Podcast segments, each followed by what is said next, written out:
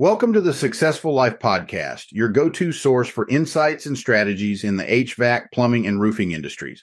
I'm Corey Barrier, here to guide you through transformative approaches to business and mindset. Each episode will explore unique methods, focusing on identifying and addressing the core challenges in your field. Our goal is to equip you and your team with practical solutions that foster growth and success. So, whether you're tuning in for the first time or you're a longtime listener, Get ready to dive into a wealth of knowledge and expertise. Let's begin our journey to success together. This is the successful life. Corey Barrier, yeah, come learn with me. Take you down the path of our journeys. This is the successful life. It's time to take what you learned, apply it to your life. It's your turn to live a successful life. You are tuning in to the Successful Life Podcast. Three, two,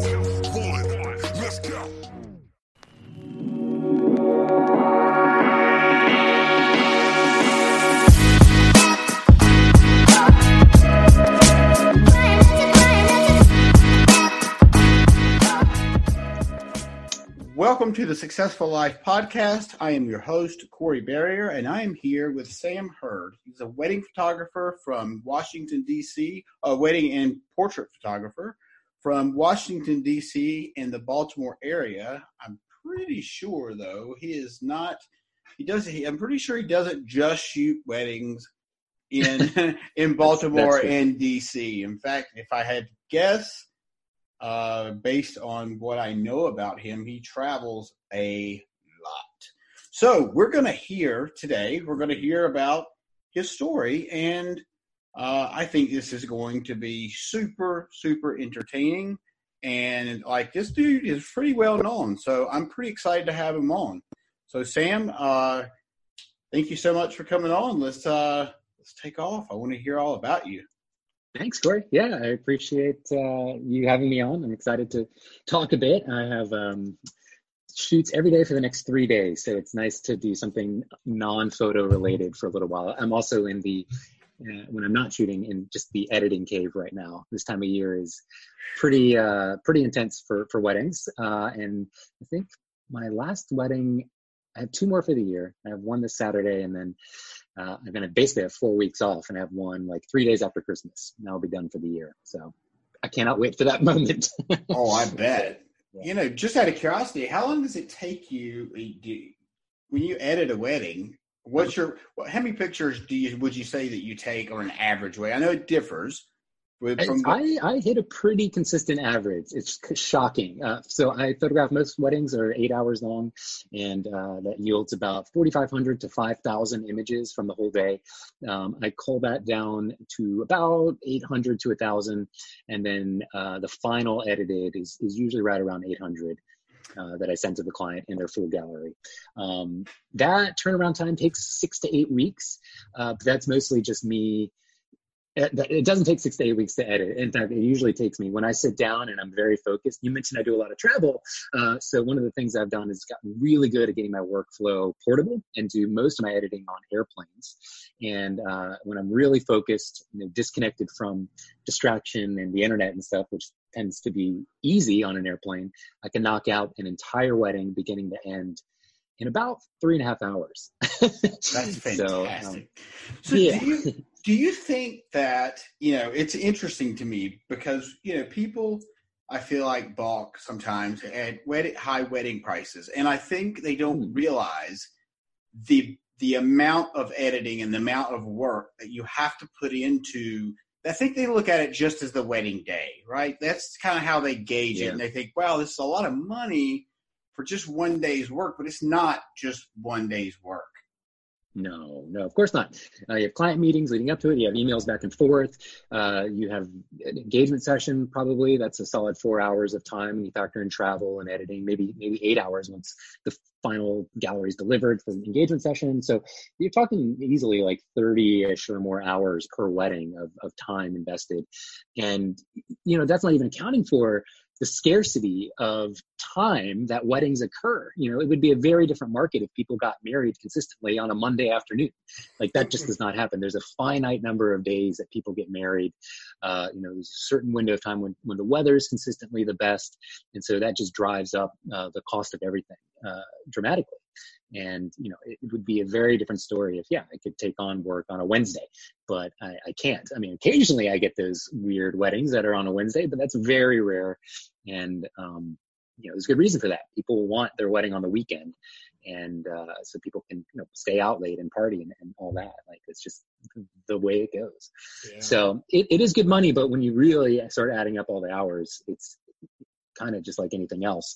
Um, and that's not even accounting for the difficulty of weddings. As a photographer, I find, uh, you know, I come from a, a press and news background, and I find weddings are, you know, exponentially more difficult than that because it covers literally every genre of photography, all within the chaos and, and pressure of you know family and this one time event that you don't get to redo if you screw up like that's you know all of that just again drives up the cost and the value of um, your vendors and, and, what's going into the whole the whole equation. So yeah it, it is frustrating and i can totally relate when people are like it's $5000 for eight hours? It's like yeah but i wish i could put eight hours parentheses you know 30 to 40 plus you know 10 years of experience that i have. Right right right. So another thing too you know I, if i'm not mistaken wedding a wedding photographer is one of I don't know if it's in the top five or ten, but it's I'm pretty sure it's in the top ten of the most stressful jobs in the U.S. That's fascinating. I would love to see that list. I, I mean, it's it is really yeah. close to being up. You know, it's it's for sure in the top ten. It's it was yeah. mind blowing to me. But if you think about just exactly what you said, you said, you know, you have all the chaos of one day and you get one shot at creating the pictures for that bride and groom and mom and uh, every damn body. Mm-hmm. You get one shot. That's, That's a it. lot of pressure. Yep. Yep. Um, it is. It is. And I don't know. You have to have the right personality for it. I see a lot of people come and go. Seems like the average burnout is around the three year mark and then around the seven year mark. Even people that are really, really good at weddings or the stress doesn't bother them still uh, creatively and just the sheer volume of photos that you work through. Uh, people get tired of it or just burn out and, and, and, are unable to, to keep up. So you really do have to have like the perfect personality for it. And, and I'm very, very thankful that I do. I know I do. I, I wouldn't do anything else on this planet than exactly this as a profession. I feel very lucky for that. uh, of course, I have periods of like, I feel like I'm not doing as good at work as I did last wedding, blah, blah, blah.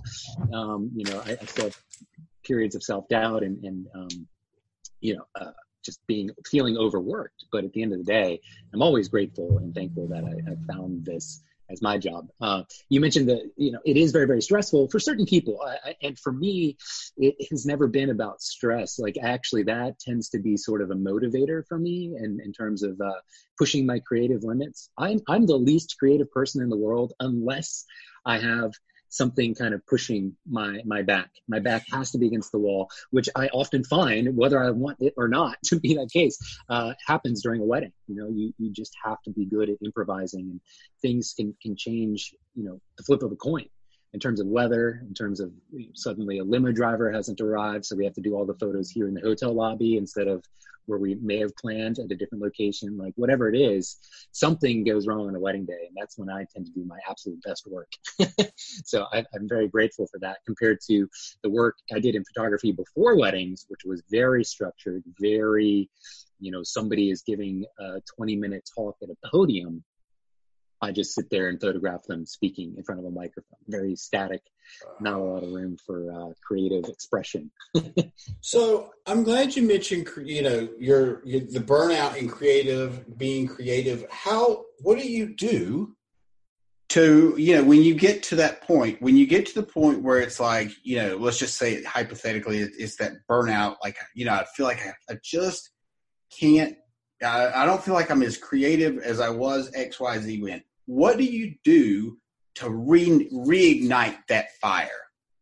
Mm-hmm. Uh, one of the easiest things is uh, simply get different equipment. like literally, I, I uh, majored in computer science in college, so I've always had a, a you know affinity toward the technical side of photography, and I'm always interested in, in the latest and greatest stuff. Uh, not and it's not just to see what is newly capable in technology, but literally to um, yeah keep an interesting new fresh perspective because i've got a new lens or a new uh, sort of way of thinking about an image because this camera has a new feature that one didn't previously like that's the simplest thing to start with is just refresh the equipment you use as often as you're able to you know obviously that gets expensive but uh, that's one approach uh, the other is um, kind of pushing yourself uh, in terms of what is newer in the technique side of things. You know, whether it's um, something like the Brenizer method, which is like a stitched panorama technique that creates a really interesting bokeh effect, or shooting through prisms, or shooting through like all sorts of uh, interesting things that uh, tend to surface on Kickstarter these days. Um, there's always something kind of new that you can take it with, and then also just staying humble and realizing that no matter how many times you've done this, it's, it's always new for the couple, and you can derive inspiration uh, creative inspiration and emotional inspiration from their energy and you know where you are in the space at that moment that you're able to work with them. The light for one is always changing. You know, even venues that i've shot a dozen times i've never been in the exact same spot at the exact same time of day where the light was exactly the same. Like that alone will unlock an entirely different perspective to the exact same space. Um, anyway, I could go on and on about different approaches to things, but at the end of the day, you have to remember it's the first time for the couple. No matter how many times you know, you've done it as a photographer, uh, you need to put your mind sort of in, in that space. For sure, that, that tends to enable a lot. Yeah. So okay, so you mentioned that uh, one thing that you do that makes you know fires your creative side is change equipment. Um, from what I understand, and, and tell me all about. Tell, so people, not people, companies send you their equipment to try. Am I am I correct on that? Yep. Mm-hmm. Okay. Yep. Walk me who who and what do they say? What tell me how that works because that's that's really cool. Obviously, they you must be pretty good if they were if they're going to send you equipment and you don't you also rate it and and and and give a review? Yeah, I do so a lot of reviews. Um, so that's actually my my personal policy has changed a bit over the years. I, I, used to, I've had companies send me cameras, send me lenses, send me stra- anything you can think of. And, um, you know, I would gladly take it because it's free stuff and, and why not uh, try it out. But um, ever since, uh, you know, I launched this thing called Patreon, which is essentially like a subscription uh, paid feed that photographers can yeah, subscribe to to get access to my reviews and opinions on things. Ever since launching that, um, I've had an ethics statement on there that I wrote that says I am not paid or given anything by any company because I don't want that kind of influence weighing on the back of my head. Like, yeah, Sigma sent me this really great lens for free. I'm probably not going to say anything bad about it. Or even if I do point out bad things, I'm going to you know, bookend it with really, really positive thing. Like I don't want that weird thing in the back of my head. Now, if a company sends me anything, I tell them, happy to review it. I'm going to give my honest opinion. If I hate it, I, am probably not going to say anything at all. And I'm going to insist that I give this away. So what you're basically giving me is a donation to somebody else, another photographer that's going to win this via a, a, little contest or something that I might run. I never keep it for myself anymore. But the whole mechanism of like getting your visibility uh, in front of companies like that really is a result of a lot of the educational and conference work that I do. Uh, you know, oftentimes companies are there, have you know, they have little sponsor booths and stuff, and you just get to know people in the industry. The more you give talks at those events, so. So Sam, do you uh, realize? I'm sure you do, but I have to point this out. You know, the fact that you that these companies send you uh, the equipment and then you give it away, do you realize what you're doing? And I know you don't do that, and I know you don't do it for this reason. I know you don't give the stuff away so it comes back. But do you realize that's what's happening? Right? You give the equipment away, and you're doing something so cool for somebody else. And you, I don't even know if you've thought about it this way, but the return for that, in terms of you know, receiving whatever uh, gifts in life, uh, bigger hmm. weddings, better, whatever it might be, the universe, in which I believe in, you know, the hmm. universe, God, whatever you want to call it, reciprocates when you do stuff like that. So Mm. it's so powerful, so powerful. Yeah, I guess I've never sat down and like literally thought about it in words exactly like that. But I think in general, that makes sense. You're going to have people spreading positive, hopefully positive message related to, you know, your name uh, if you do something you know beneficial for somebody else. And hopefully it does work its way back to you some way. But Well, of course it's it it's difficult to think about because it's impossible to track. It's it's so hard to draw a direct line. And you know i found that with my wedding clients so many photographers are desperate to like the magical answer to getting more bookings and more inquiries and more weddings. And it's like at the end of the day it has to come from you know you, you start with friends and then friends of friends and you usually start pretty cheap and affordable because you've never done this.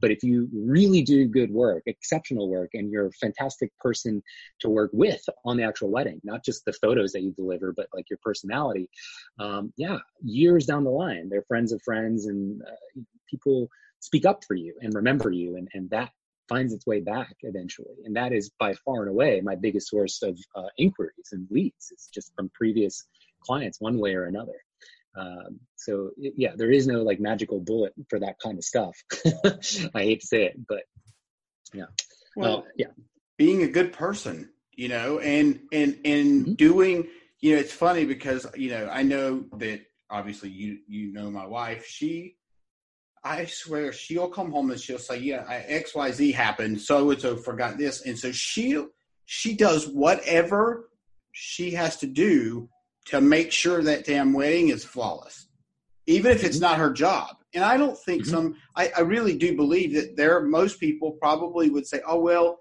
if they forgot XYZ, well, that's just, you know, sorry. You know what Yeah. I mean? And so absolutely they're not going to get a lot of recommendations doing, they're handling their business that way. This episode of the Successful Life podcast is brought to you by Housecall Pro. Whether you're looking to streamline your operations, reduce paperwork, or boost revenue, Housecall Pro is your all in one business solution. Transform your business today with essential tools and support designed to drive efficiency and deliver exceptional customer service. To learn more, click the link in the show notes. Well, and photographers have a very unique position in that no other vendor is around uh, the couple as, as much. Even the wedding planner is going to be physically in a different space most of the day. And so you as the photographer get a front row seat to managing all the oftentimes little flare ups that occur and you know kind of have to problem solve your way through that or even if you don't have the answer and you're incapable of solving the actual issue uh, comforting your client and making them feel like it's going to be okay regardless. Uh, but oftentimes you're, you're exactly right. There is something you can do uh, as a photographer to, to help people. And um, you know i suppose videographers also have a similar position but uh, most videographers i work with tend to have even more of a hands-off approach to um, yeah like getting in the way Sure. thankfully.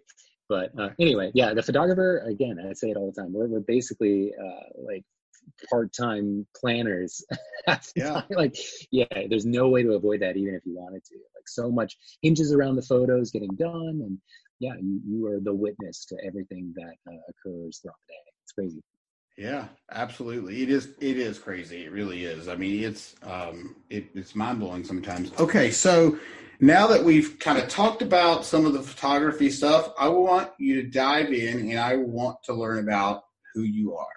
How you know where you came from? What got you into this? What? Who is Sam Hurd? Uh, great. Okay. Um, I guess you know my my first real quote unquote real camera I got in high school, like most people.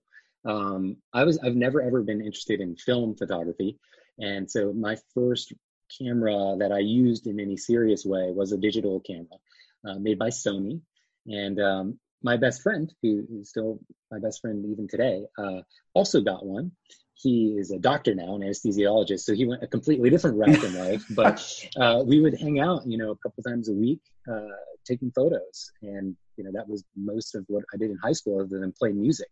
Uh, if I'm being honest, though, music was really um, my my passion for the longest time. That's what I really tried to make into a career until I just kind of had to realize, no, that's just going to be my, my hobby in life. Music is my hobby. I'm making money from photography, so pursue that. But music is, sort of what I put most of my focus on until after college. And uh, I always took, you know, took photos of things just for fun. Never really photographed people seriously um, at all. It was mostly like landscapes and, and kind of macro shots, the way I think probably a lot of people start with photography. Um, my best friend and I, his name is Tucker, uh, he went to a different university than I did. So to reconnect every summer, we would try and plan a two or three week backpacking trip, either in the US or um, over in Europe. Sort of the cliche, like American, you know, going to Europe with their backpack, staying in hostels. we did that whole thing. we did that whole deal. Uh, but it was always with an emphasis and uh, priority of getting good photos and, and, visiting places for the photography, not just um, not really the people at all. We met fantastic people along the way. Um, so it, it, you know, I developed a bit of a portfolio from that, but nothing serious. And you know, after college, I was scouring Craigslist for um, jobs. You know, I was hoping to find something in the music industry. wasn't really finding much. Uh, found a listing for this place called the National Press Club, which is uh, I had no no awareness of this place until I actually interviewed with them. Hundred year old uh, organization right in downtown DC, a couple blocks from the White House. Um, huge, huge space. And imagine sort of a, it's basically a country club, like a private country club for, for journalists, like actual, you know, journalists, uh, print, news, anchors, whatever. And so to keep the doors open, uh, they have a couple restaurants, a couple bars, and then a bunch of like old uh, rooms, like event spaces that they rent out for press conferences. What better place to have a press conference than where journalists are already hanging out anyway throughout the day? Um, so anyway, I went and interviewed with them and uh, was offered a job as their staff photographer. So I worked there for almost seven years, full time, every single day. Uh, they would, you know, when clients would come in to have an event there, they um, would have the option of you know, do you need a microphone? Check mark here. Yeah, you need a microphone. Do you need a speaker? Do you need a TV? Do you want a video camera? Do you want a photographer? And if they said yes, then that was me. I was the only photographer on staff. And um, like I mentioned earlier, it was super fun and exciting at first, but quickly became creatively uh, stagnant. And I would have to like invent games to like challenge myself because photographing like one or two people standing at a podium gets it's pretty boring. Topically, it was interesting to hear what people were speaking about. It was usually cutting edge, like news that you would see on the, you know, on CNN later that day. But visually and photographically, it was it was not that great. I can um, so that, that is how I like kind of lucked out getting into photography uh, as a professional. Um, and I learned mostly by observation. A lot of these events would be uh, pretty high profile, so they would draw a lot of freelance photojournalists from all over DC. Uh, most freelancers will just pop in at the beginning of an event like that, uh, shoot for like 10, 15 minutes, get their shot, upload it to the wire, and then they're on to the next event somewhere else in the city.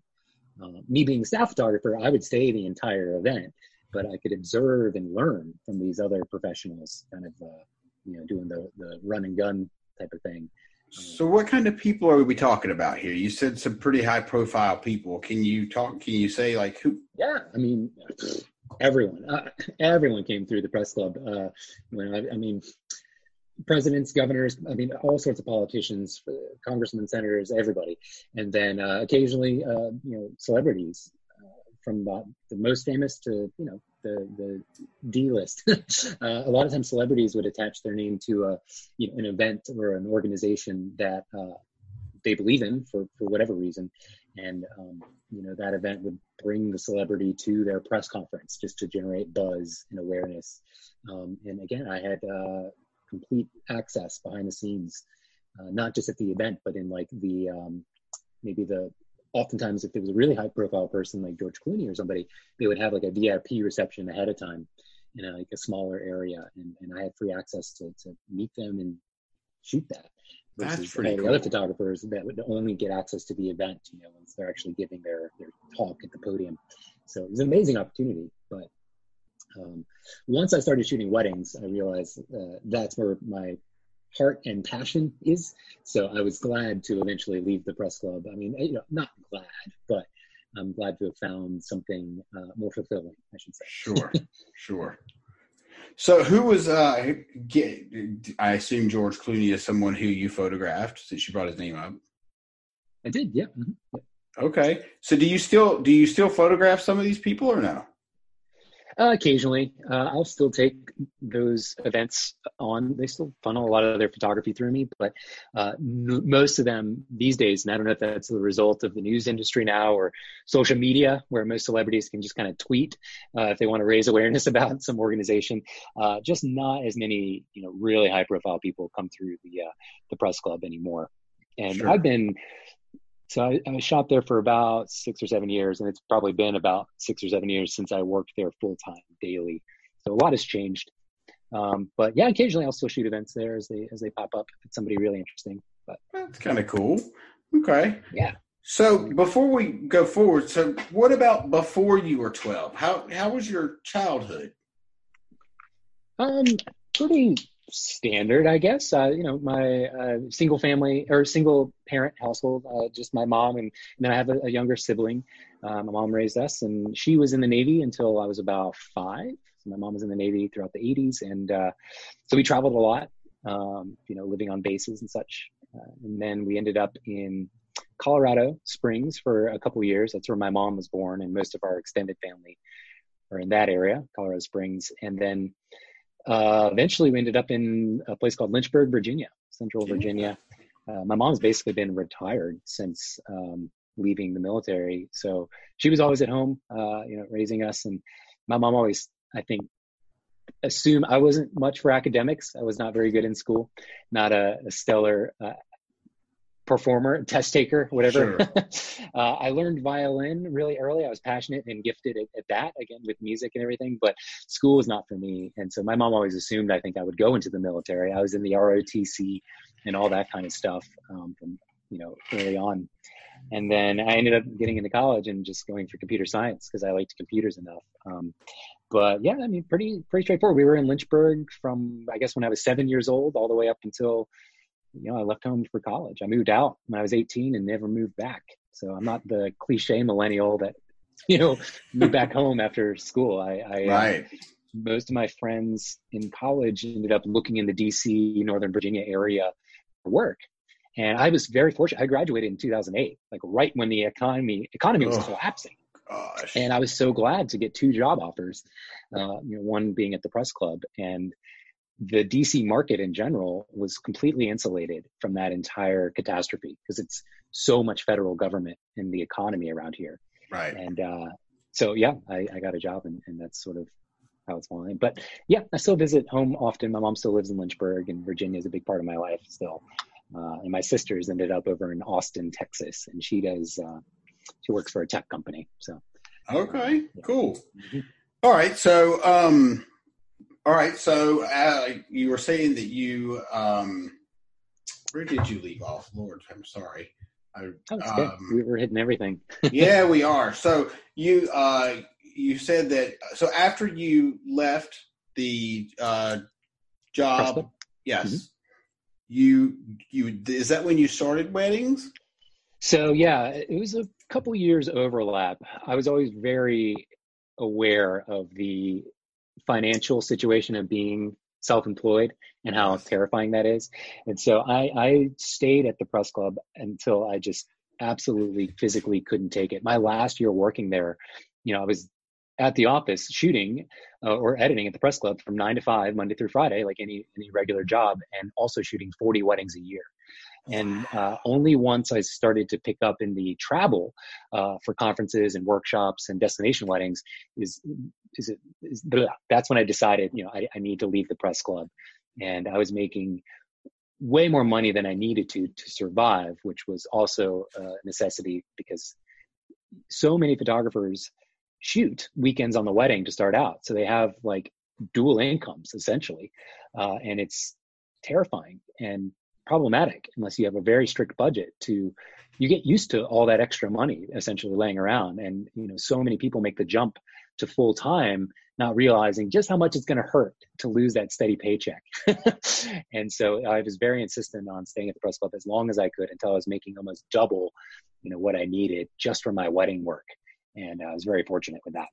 So 40 weddings, you were doing 40 weddings a year when you More, made yeah, the leap. Yeah. Wow. So what does that look like today? Like, what do you do per year now? I shoot, I shoot fewer now, um, partially just because uh, I do a lot of travel and travel wears down, uh, wears me out a lot more than it used to. And, um, you know, I don't know, jet lag is part of it. Just physically being um, in a different space all the time than, than being from home is mentally exhausting. So, uh, yeah, I, I, shoot about, I'd say I average about 30, 35 now, which is still a lot. Uh, I've shot as many as 55 in a year, but I have no plans to do that anymore. Um, and I've been very, very fortunate to have started this, this Patreon thing I mentioned earlier. That has become a, a very meaningful, uh, significant part of my revenue. And so that kind of work I can do from home. Uh, and it's all photography related, but it doesn't necessitate me being somewhere physically. You know, it's just educational content that I make as a video, as an article, um, or whatever, and then post it on Patreon. So that has been a really great buffer financially as well definitely dive into that the patreon thing a little more. And so that way the listeners can understand exactly what it is what is it? Yeah. Yeah. It's uh it's hard to explain. It's become a lot more popular over the past couple years particularly in the us but you know you can it's a it's a big big company. I think we got about 200 employees. Patreon was started i think in 2012 maybe 2013 okay. And uh, the ceo and, and co-founder uh, Jack Conte, he's a musician himself, and his band uh, was actually pretty well known, pretty successful in terms of um, just people liking their music and knowing who they are, but not financially that successful because they were always an indie band. You would spend, you know, forty, fifty thousand dollars of a budget on uh, to create a music video for a song, upload it to YouTube. It would get millions of plays, and they would see maybe you know five thousand dollars in ad revenue, uh, which was incredibly stress, uh, you know, problematic for him. And so yeah. he decided to start Patreon as a way to sort of crowd fund um, uh, creative projects. Now, it isn't specifically for musicians. Anybody can post on there. Just imagine um, a feed like on your on Instagram or a Facebook feed or something like that. Uh, and you know, you as the creator can post whatever you want. But say you have a post that's a particularly high value, like uh, a really in-depth uh, write up about some photography technique that you want to explain to people, or um, you know, a really awesome photo that did really well on Instagram. And a lot of people asked, like, how'd you do this? What were the circumstances? You know, what lenses did you use? All that. Um, basically, you can flag any post you want in your Patreon feed to be accessible only to people that are actively subscribed to your feed and you you have complete control as the creator over how much you want to charge people basically i have a $10 tier and anybody actively subscribed to that $10 tier it auto charges um, you know at the first of every month. If they've paid at the beginning of the month they get access to everything i post and flag in that tier. So i sometimes make public posts. Most of my posts are exclusive and only accessible to that $10 tier and a lot of them have to do with uh, yeah just equipment or technique type of uh, write-ups that or workflow stuff you know how i manage um, family photos or how i manage posing just you know, really educational stuff that has a lot of depth to it. Um, and uh, anyway but all sorts of people use patreon for all kinds of reasons. It's actually really, really popular for podcasts. So really? if you don't use it yourself corey you, sh- you should check it out. Yeah a lot yeah, of podcasts have big big followings it. on patreon. Okay. Yeah, a lot of them have, and what they'll do is like an early release of the episode to patrons, uh, patrons that support them. You know, maybe a week early, they get access to the episode. Or I know some podcasts that will do, you know, the regular episode and then like 15 minutes of follow up that's exclusively only posted to Patreon. And so that just motivates people to want to support you and exist without having to res- you know, resort to ads, um, which a lot of creators use. Um, sure. So anyway, yeah, Patreon. Uh, you know, I've got over a thousand people there now, and uh, it's it's just fantastic. That is fantastic. Okay, so is there are there any add-on charges, or it's just that flat ten dollars period, or is there are there for me things- it depends. So I've got two tiers: a ten dollar and a nineteen dollar. They they're access the they get access to the exact same content, but I limit the ten dollar tier um, so that basically the early supporters of me there from years ago, uh, get the better deal. So sometimes people leave that $10 tier and a spot opens up, but usually that is sold out because um, I just want to incentivize people to stay and get the better deal. And then, yeah, like I said, if you can't get into that tier, then it's the $19 tier, which hurts a little more. But uh, you know, every month I post tons and tons of content. Uh, Give me an idea. What do you say? Tons and tons of content. Like, what does that look like? I, like two days ago, I posted a 40 minute video, uh, kind of outlining exactly how I best practices for managing family photos on the wedding day. The basically the order that I uh, do family photos in with parents and all of that that I find really efficient. The questionnaire that I send the clients, like the pre-wedding questionnaire that I send, uh, some email templates that I send out if I get clients that send me huge, huge shot lists, stuff like that. Just stuff that actual wedding professionals hopefully uh, really find valuable and appreciate, or you know, at least give them some. You know, all photographers have their own workflow in place, but it's really important to expose yourself to the way other photographers do things because you might be able to maybe not replace your entire approach, uh, but like take little things that work for you and, and just overall make you better. So um, that's an example. You know, 40 minute video takes a, a while for me to make and edit and put together.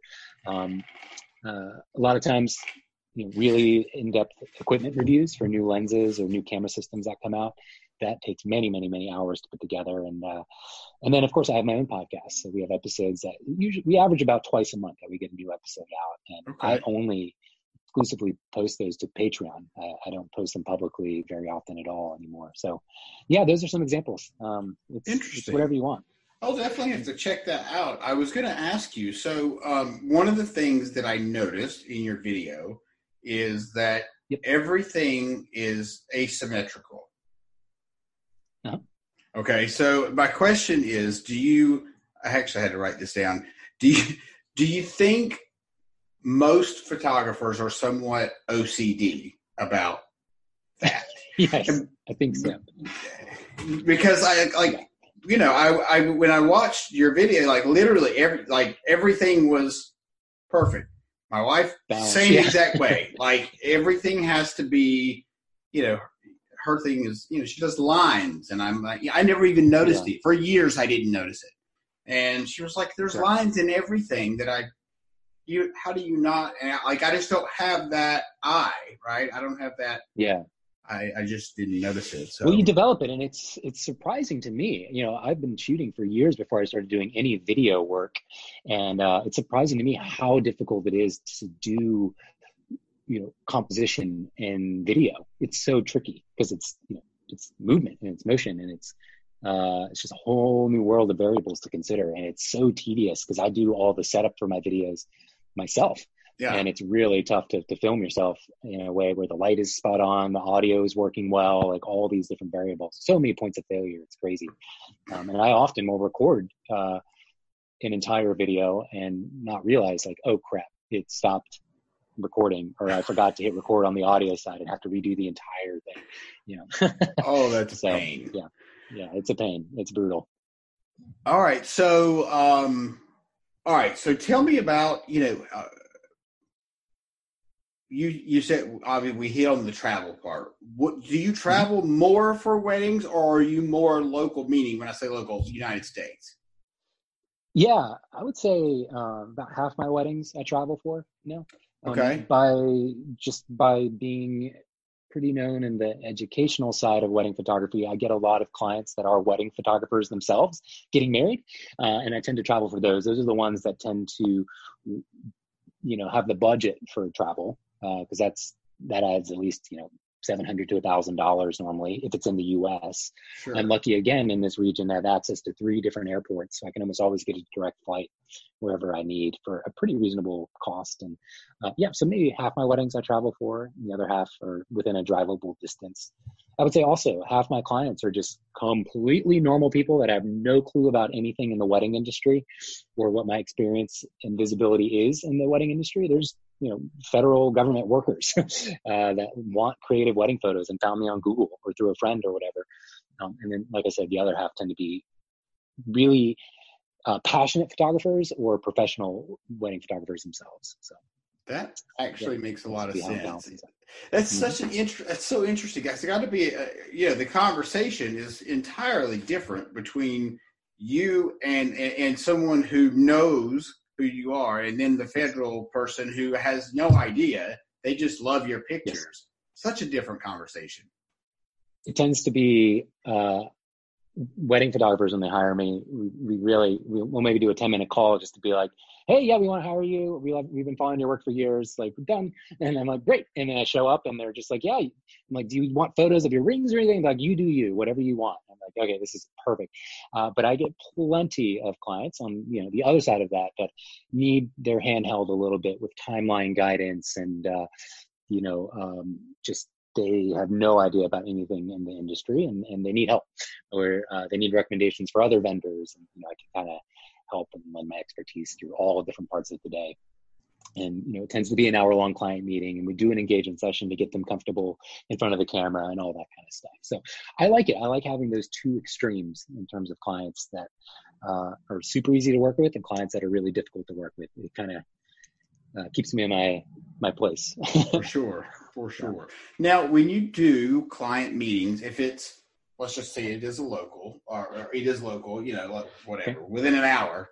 Do you okay. uh, do you do your client your first meeting? Do you do it via Zoom or do you go meet the client? I used to insist and suggest right out of the gate, like only the option of meeting in person, and that worked really, really well. But uh, I think in general, people just became much, much more comfortable with uh, things like Zoom and Skype and FaceTime. Uh, that tends to be the primary way now. Um, so I still suggest I meet everybody for coffee, but nobody takes me up on it. That's very rare. uh, I like it because you know, it's nice to get to know them, and um, it does take maybe you know two hours or three hours when you really add it all up to like get in the car, drive there, wait around, have the conversation, drive back. It's a it's a significant time investment for somebody who may not book you. But I would say I, the booking rate was significantly higher when I when I would meet people in person. They would, they would always book virtually. Now, I don't know. I mean, my booking rate is somewhere around 70% of people uh, where I have a, a, phone call or a Skype call with them. Uh, many more people end up going in another direction just because they haven't put in that that real time investment yet, but which right. is fine. Sure. Uh, yeah, I always try and you know have a face to face thing. I want to make sure that they are more more importantly than just liking my photos, comfortable with me as a human uh, and my personality being around them. Because like I said, nobody is around you more than a photographer for eight or nine hours on your wedding day. So uh, yeah, you want to have some visual sense of the person's mannerisms and yeah, all that kind of unspoken body language that, that comes sure. with a Zoom call. Yeah. So you know, I wonder how you know you mentioned getting to know them and reading their body language and and them getting to know you. I think that is mm-hmm. super important because like you said you're the you're the person that's going to be spending the most time with them. Uh, you know you want if it were me i would want to know how you are as a person if i'm going to spend eight hours with you on the most stressful day of your life. Um, yeah.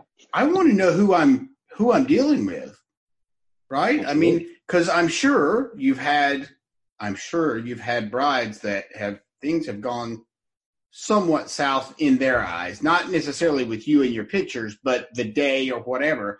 Give yes. me an example of of maybe one of those times do not obviously say a name but give me an example example of a time that it was it was like it was almost a nightmare. And the reason I ask that is because I want any photographer that's listening to hear that you go through these same things. Absolutely, hundred percent. I get so many photographers that uh, often say like, "Gosh, you're, you know, I wish I had clients that were as comfortable as yours in front of the camera, and like we're, you know, could be posed really well and we're beautiful." And I'm like, I, I work through the exact same issues you do client personality wise uh, problem it's so funny to me how the smallest thing can suddenly set somebody off on their wedding day versus if it was a normal day they would be like oh this is not a big deal at all uh, a lot of times though uh, i see um, brides in particular have some unexpected uh, issue with the dress. Maybe there's like a crease in it where there wasn't during the fitting, or it doesn't quite fit as well as um, they thought it would once they start moving in it and walking around. It's shocking to me that there's no system in place for people when they try on a dress to actually go for a walk in it for like 10 minutes. Usually you're just standing there still in the dressing room. And Ooh. that's that's a that's a big problem because you, so many people I've seen like realize once they finally have the dress on, they start walking down the hall, like, holy crap, I'm not going to be able to dance in this. Like, this is incredibly uncomfortable just because it's way too large or it's way too tight or whatever. They keep stepping on it. Like, it's so funny like funny, not necessarily haha, but just strange that there's right. no no mechanism. And so I see that often. People, you know, get the dress on and they're just like, oh my gosh, uh, like one of the buttons is isn't buttoning right. Like this is, this is a disaster. Uh, we need to take an hour to go get it like fixed. Blah blah blah. Anyway, um, yeah, and you just kind of have to tell people like this is par for the course. Like yeah, we're 20 minutes late. We're we're on time in wedding world. This is fine. um, sure. And I'm very very quick to give up my selfish portrait time with the couple. I mean, if they want to move everything around and, and you know give me an hour of portraits, that's fine. But usually, if anything does go wrong, that eats into photo time first. That's the very first thing that gets cut, which kind of sucks. But I've gotten really good at just like you know what if all we have is five minutes boom we're gonna we're gonna do these portraits in five minutes i'm gonna just pedal to the metal uh, you know give them tons of directions so we can get through things quickly and then you know we we or on time again hopefully. Um, yeah I, it's hard for me to like think of exact stories because uh, you know I, have done almost 400 weddings at this point so my memories i just let weddings kind of flow through me. I'm very present in the moment and then afterward it just you know i forget about all the, the stressful bad things. Like literally I, I can't think if somebody else brought it up of course i'd remember it but i don't have like a, a short list of horror stories thankfully. And honestly i think that's also a result of the personalities I get. I occasionally get really stressful clients, uh, like in their personality, very type A, you know, really controlling, but the vast majority tend to be pretty great to work with for me. And I think that's just the result of my work being very creative. Like that's going to draw people in that want me to take control and like do my thing to create the, the creative shot. Like they don't sure. know how to do that. They hired me specifically because they can't do that and don't know anybody else that can. So that I think brings with it personalities that are um, pretty relaxing. Oh, I will tell you a story from like two weeks ago. Oh, this was hilarious to me. I get there and the groom is freaking out. I'm like trying to get the elevator up to his uh, apartment. He's like, "Oh, uh, yeah, I'll be down in, in just a few minutes. We're having a crisis." I was like, "Oh, okay, yeah, take your time." It was like a locked elevator, so I couldn't do anything but wait. 30 minutes later, he finally comes down and lets me in. And I'm like, hey, man, you know, I've been sitting here for 30 minutes. I didn't say that, but I was just like, that was a long time. What's going on? Is there anything I can help with? And he's like, yeah, I just sent my my uh, groomsmen. He only had two groomsmen, so that's simple. Sent them to uh, Staples. It's like, oh, what happened? It's, you, know, you get like whiteout, or do you need whiteout for something? Like uh, something gets stained? Like what's going on? He's like, my vows, my vows. I wanted to, I wanted to put my vows on index cards. It's like, okay that's thoughtful. That's a really nice, clean way to read your vowels instead of just a piece of paper or an iPhone. He's like, yeah, but they don't fit. I needed bigger index cards. Like, I am so upset. I'm like, you're freaking out about your vowels being glued to index cards. And what was really funny about that was this was like two hours of him just being like, I'm so frazzled, I'm so stressed. But his wife like didn't even care about things. She read it off the paper that was printed from their printer. I'm just like, it's so strange to me that this one he must have just had this vision of him for months now, like reading his vows off of well glued index cards. And it, it's just like, why does that matter at all? like, or, how does that or it's so matter? simple. Why the hell didn't you think of that before the wedding day if it was that important? That too. I mean, I mean, really, index cards, but they were like the wrong size, I guess. And at the end of the day, it's like, okay, but she still read hers off of a normal piece of paper. Like there was no reason to like insist. If anything, he should have just gone with the piece of paper so they would have matched. Like it was just the silliest thing. And he literally even wrote me a follow up email like, "Hey, thank you so much for being really calming, and I know I was really stressed when you arrived for the first couple hours with the index cards." And I'm just like, what a strange thing that to be really so frazzled. but weddings are like that. Weddings really, you know, people have you know a moment in their head that they've thought of oftentimes for years that they expected to occur. And when that slips away uh, that's all they can think about you know is like what can i do to make that moment happen? That's an unfortunate perspective to have sometimes because then you're not aware and mindful of what is actually happening the stuff you can't and didn't anticipate happening and like being appreciative of that that unfolding. Uh, that's what you really want to embrace so so you're um, so right, you know, and, if, and once they think about that, whatever that negative thing is, you know, it perpetuates into it can overwhelm you. Yeah. Yes, one hundred percent. You know, and it's your wedding day. Like, is it really that? Look, if you spilled something all over your shirt that's red, okay, that might be a problem. That's yeah. like a, think that's a problem. But but index card, mm, not so much. I don't know. Anyway, that's interesting. It's almost always something like that. It's almost always like this small thing, like uh, you know, a necklace that the bride was thinking about wearing uh, that gets like a crink in it or whatever, and she can't wear it anymore. It's like, well, I don't know. It, everybody has their own priority, and you need to be sensitive to to somebody freaking out and just really have that calming presence so that they can get back to the the point where you know what? You're here with all your friends and family. Everybody made it safely. Everybody's here to, to you know support you physically by by being here. Like that is what matters not uh you know your yeah. That's your crazy. bow tie not being tied perfectly so that's interesting that you know one of the things that you said that i think is super super important is that you know you said that you stay present when you're at the wedding and then once you leave it's over for you meaning like you don't carry the wedding home with you which i think i would be willing to bet a lot of people do do they do mm-hmm. carry mm-hmm. the wedding home they dissect it they whatever but you're able to just you're there you're in the moment you do your thing and then it, it's over i think that's a great way to do it yep. dude Yep. yeah, a lot of photographers try and sort of uh, like literally befriend their clients and like actually treat them as if they're actual friends of theirs. And I used to try and have that too. And uh, it's just not practical when you have, you know, if you shoot, let's say 30 weddings a year, that's 60 people that are your client. That's that's a heck of a lot of friends to keep up with. Um, yeah. They are, I am their best friend when I'm working with them in the moment, uh, via phone call, via engagement session on their wedding day. I'm 100% absolutely their best friend. And then once it's over, they're not. you know, I still take care of them professionally and customer service wise and all of that. But uh, yeah, I do not hang on to anything, uh, especially the stressful, problematic things that maybe went wrong. Like it just, you just let it go and, and you move on to the next thing. And thankfully, I've gotten really good at my job. Like I know I'm never going to deliver a gallery that somebody is completely unhappy with. So there's a certain degree of confidence that comes with doing this. The longer you do it, the more, you know, the more you can be sure of your product. And uh, and that makes it easier i think to also let go of oh we didn't get the sunset light the way we planned. You know right. some photographers if it's their first season like they're dying to have the perfect light at every wedding because they, they need that in their work um, to get the next wedding. But for me i'm like yeah but we got awesome night shot uh, night shots. You know i took them out night photos. We didn't get any at sunset but it's all good. Right. i got awesome night photos and they're gonna love that i'm sure. So yeah. So uh okay, so what do you think um, when you first started out?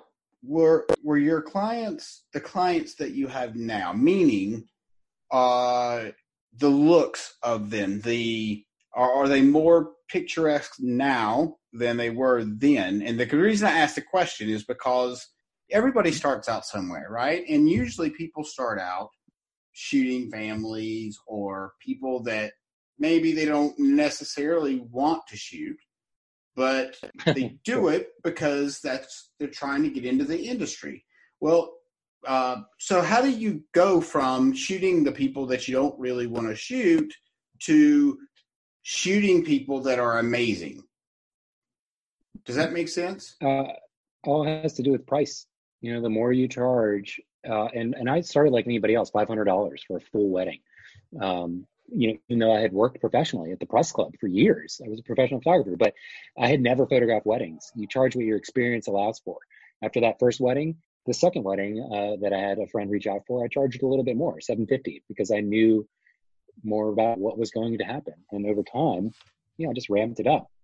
Once you get clients that are spending 5,000, you know, thousands of dollars for your wedding, they care more about the photos. Like that just comes the territory. Generally, I mean, occasionally I get people where I'm still just a, a checkbox that they're listing, but it's all in your pricing. If you're stuck in that two thousand to three thousand dollar zone, uh, kind of the, the mid zone, where at least in my market, that's the middle of the, the, the market.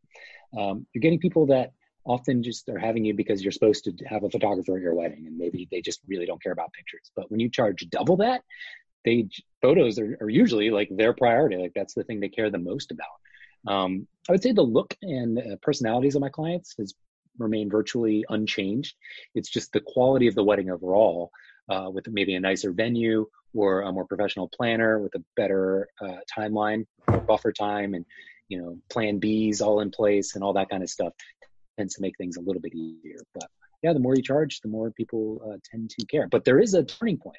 You can also charge, start charging way too much, where now you're in this other echelon of, uh, um, you know, personalities and people that that maybe are a lot more high maintenance. And I try and avoid that too. so you don't want to charge you, too much either. Like, how do you decipher what that cutoff what what that cutoff point is to where you get the people that you really really really want? Uh, I guess trial and error maybe, but trial and error. Yeah, hundred percent. Yep. So to your to your, I, have I've had weddings where I or years that I charge, you know, thousand dollars more than what I started now. That's the other thing. You have to remain.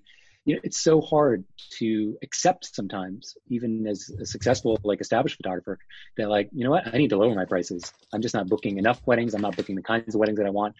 Like I, I I need to lower my prices, and that can be a, a, tough pill to swallow for a lot of people. But I'm happy to if if I've, I've had to do that before, and then I've had to raise prices back up again. It's just you know just you can't always be thinking about growth and making more money. You need to be thinking about you know your actual uh, the quality of you know what you're doing in your life, not just right. how much you're making.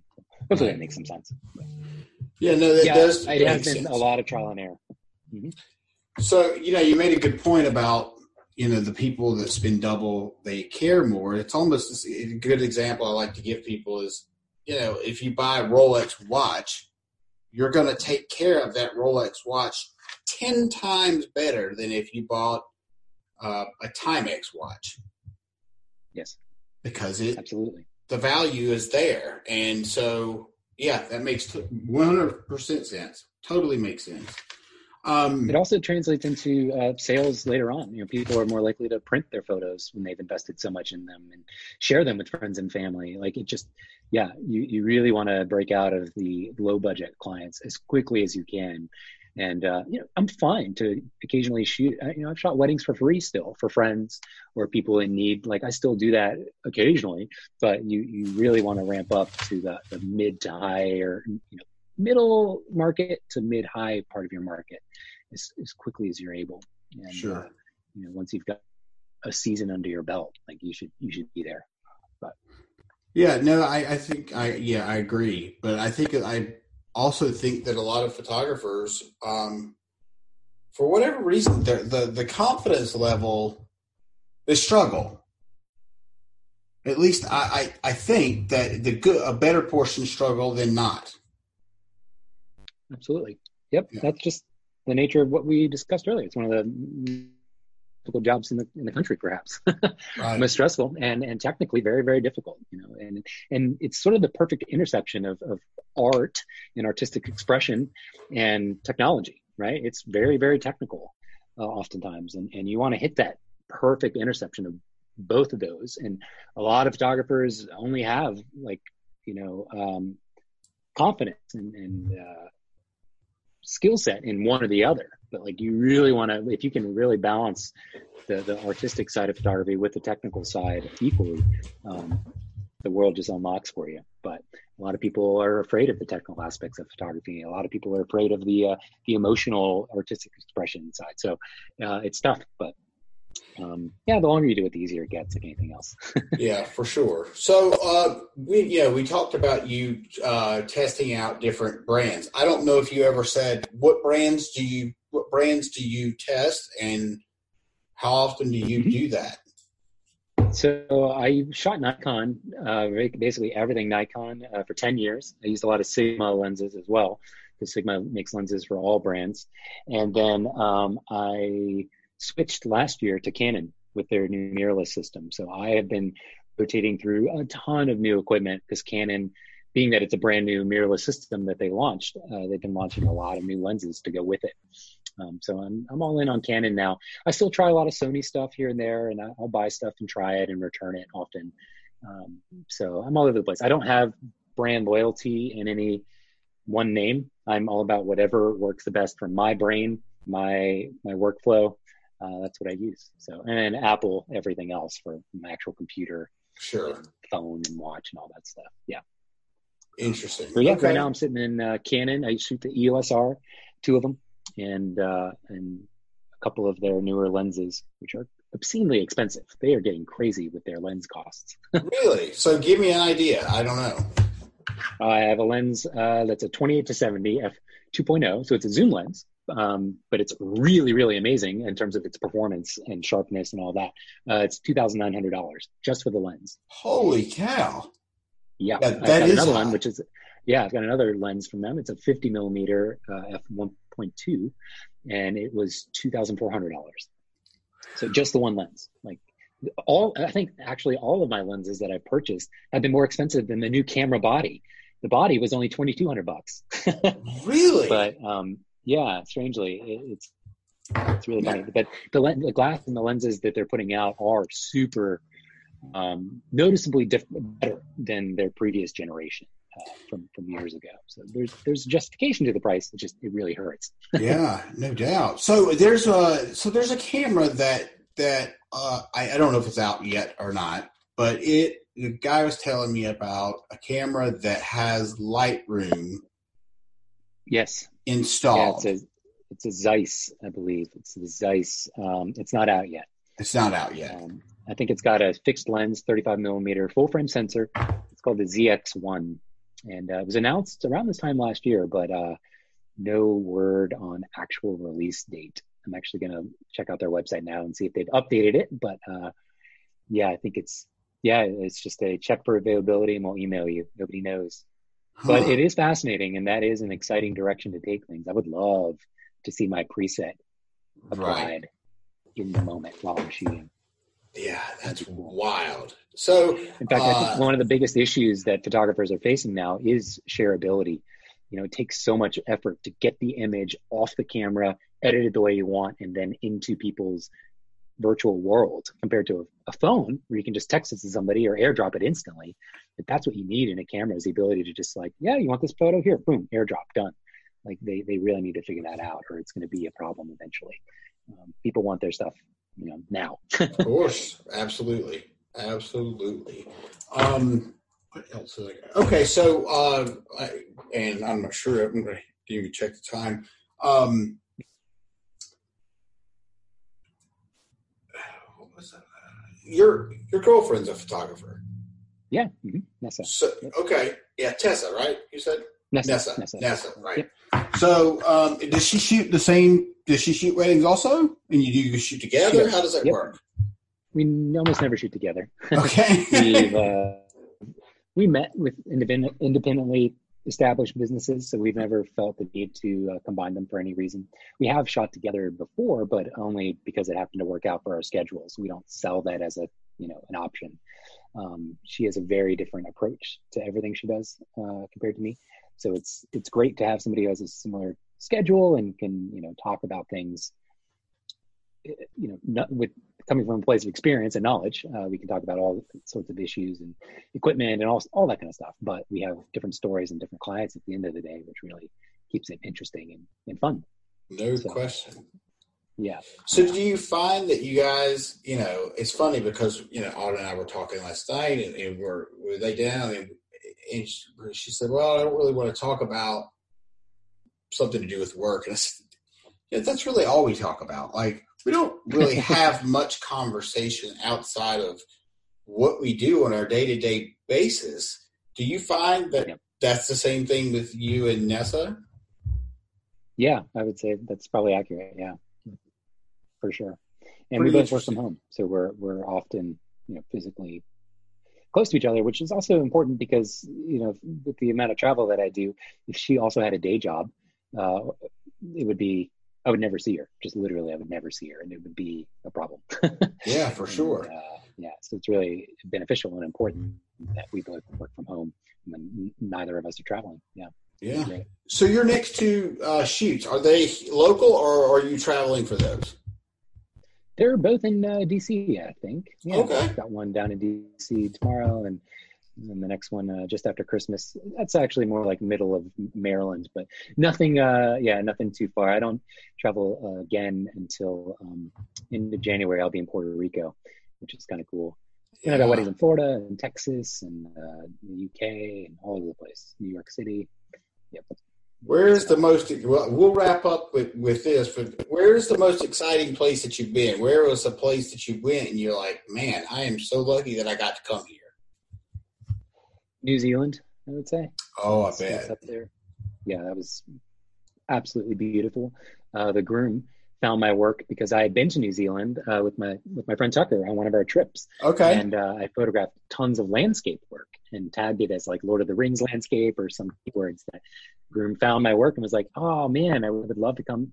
I, I wish you could come shoot my wedding." Uh, and I was like, "Yeah, I, will do that. I'm totally happy to." And we looked at pricing and all that, and we made it happen. So uh, that was you know, they paid my full rate plus travel. It was incredible. That's fantastic.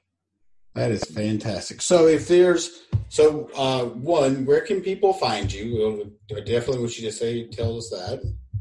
So I usually send people uh, three places: either just my website, samhurdphotography.com, and that's Hurd spelled H-U-R-D, or uh, Instagram, which is I am the Sam, because uh, I am Sam is always taken on every site. so I added a the. I am the Sam. That's where I'm most active on like social media and such, uh, as Instagram. And then uh, yeah, Patreon, just patreon.com slash Sam Hurd. Uh, anybody who does any type of creative output, not just photography, not just podcasts, uh, any output, illustrators, musicians, YouTubers should check out Patreon. It's it's literally changed my life, and I, I can't say enough good things about it. That's incredible. Okay. Um, and then the last thing I'll ask you is, you know, to uh, anybody that's listening, that's a photographer, what's something that you could t- tell them that would help them with their job? What would is something just maybe a quick nugget of something that you uh, you know that you you see early photographers, let's just say, struggle with what's some advice that you could give them? Figure out your workflow, your literal computer, like how you import, backup, and edit. So many people uh, have just not properly configured. I mean, this is maybe not that interesting because it's sort of a technical thing, but it's so important and so easy to do if you just sit down and take the hour to set up Lightroom properly. It should not be slow. It should not take you you know two seconds to go from one image to the next and wait for it to load. And that is such a pain point that i see. I can't believe some of the the slowness that photographers put up with. And when you're shooting weddings you're talking thousands of images. You have to get your workflow um, yeah just sort it out. And and not just for speed but also for for just practices in terms of backup and having redundant copies of all your work. I have four copies of every wedding that i shoot once i've imported and everything is properly you know set up in Lightroom. Four copies, including one in the cloud. Uh, you, there is zero excuse for lost wedding images, in my opinion, now, unless you're literally robbed uh, as you're walking to your car from the wedding. You know, not much you can do about that, right? uh, yeah. So, so that, that's the biggest thing. I see so many photographers struggle for years uh, with just the simplest thing because they didn't take the, the hour to sit down and properly learn Lightroom. Yeah. Oh, I would say that's huge. Yeah, that makes that makes complete sense. Um, I cannot imagine losing image, the, losing part of a wedding or losing the whole wedding. I mean, I'm sure you've heard horror oh, stories. Yeah. Absolutely, yeah, it's devastating. This is these are priceless photos, and uh, or if you know, eventually they would be priceless photos as people pass away and and I don't know, you know, time goes on. All weddings become priceless to somebody, and uh, there's no excuse for losing them. no. So you got to sort that stuff out. Do not and don't skimp on, you know, hard drives. Like storage, it's a little expensive, but it's not nearly as bad as it used to be. Like buy the external drives, get the the second drive. Never keep one copy of everything. Like, what kind of hard drive would you suggest? What kind of external hard drive do you use? Uh, my favorite thing is actually so I've got a big like multi-thousand dollar thing that I use from a company called Promise. It's called the Pegasus. Uh, it's like a RAID array of six different drives. That one's pretty great. But I also really, really love these. These are made by uh, uh, Samsung. You can see it on the webcam. But for people listening, it's called the Samsung T5. and they're solid state drives, so no moving parts, SSD drive, uh, USB and USB C. Um, a couple hundred bucks, you get a terabyte. I think they make them up to two terabytes now. I've got like four or five of these floating around that I just keep redundant copies on of everything I shoot. And uh, solid state is, is always the way to go, in my opinion. No moving. It's really small too, dude. Really small. Wow. Yeah, like a, whoops, I just dropped it. yeah, it's like credit card size. It's amazing. Yep. And so now that you dropped it, is there a chance that it could be messed up? No, not at all. No, no, no. That, that's the thing. They're it's solid state, so there's no moving parts. That's crazy. I did not know that they even made such a thing. So that's awesome. I think that's huge. Yeah, it's basically you know unless it cracked or like you you know really dropped it from a height, uh, it's like a memory card for your computer. Like if you drop an SD card on the ground, it's not going to break unless right. it like drops in water, it gets dirty or something like that. Yeah, it's pretty cool. Uh, also, there's nothing important on this particular one. but, just to clear that up. yeah, just to make sure no, no wedding clients are. right. All right. Well, Sam, I cannot thank you enough for spending. You know, I don't. We've spent. I don't even know how. I don't even know what time we started. But either way, thank you. I really, really Very appreciate welcome. it, dude. And I know the listeners are really going to enjoy this because I don't. You know, I've interviewed a bunch of people that you know, but nobody in this space. So awesome! Good. Super excited to to publish this. It's probably going to be a few weeks because, like I said, I've got I literally have. Oh yeah. So many people. So, uh, but I'll let you know when it drops. And uh, and thank you so much. Have an awesome freaking day, dude. If you need anything from yeah, me ever, just reach out and let me know, and I'll be happy to help. Absolutely. Thanks for having me.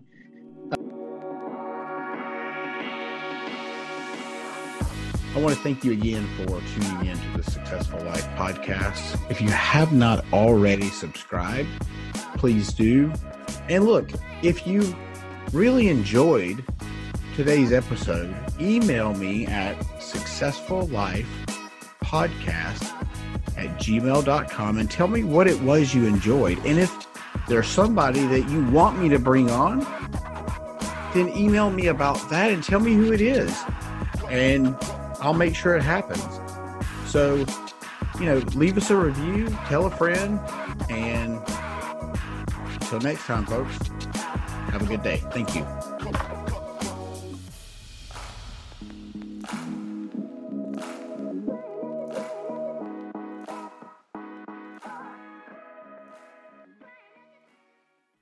Thank you for tuning into the Successful Life Podcast. We hope today's insights have ignited your passion and provided tools to shape your leadership journey. Remember, greatness is a journey, not a destination. Continue your pursuit by exploring more resources and insights over at CoreyBarrier.com. Until next time, keep leading, keep learning, and keep striving for excellence. Stay inspired, and see you on the next episode.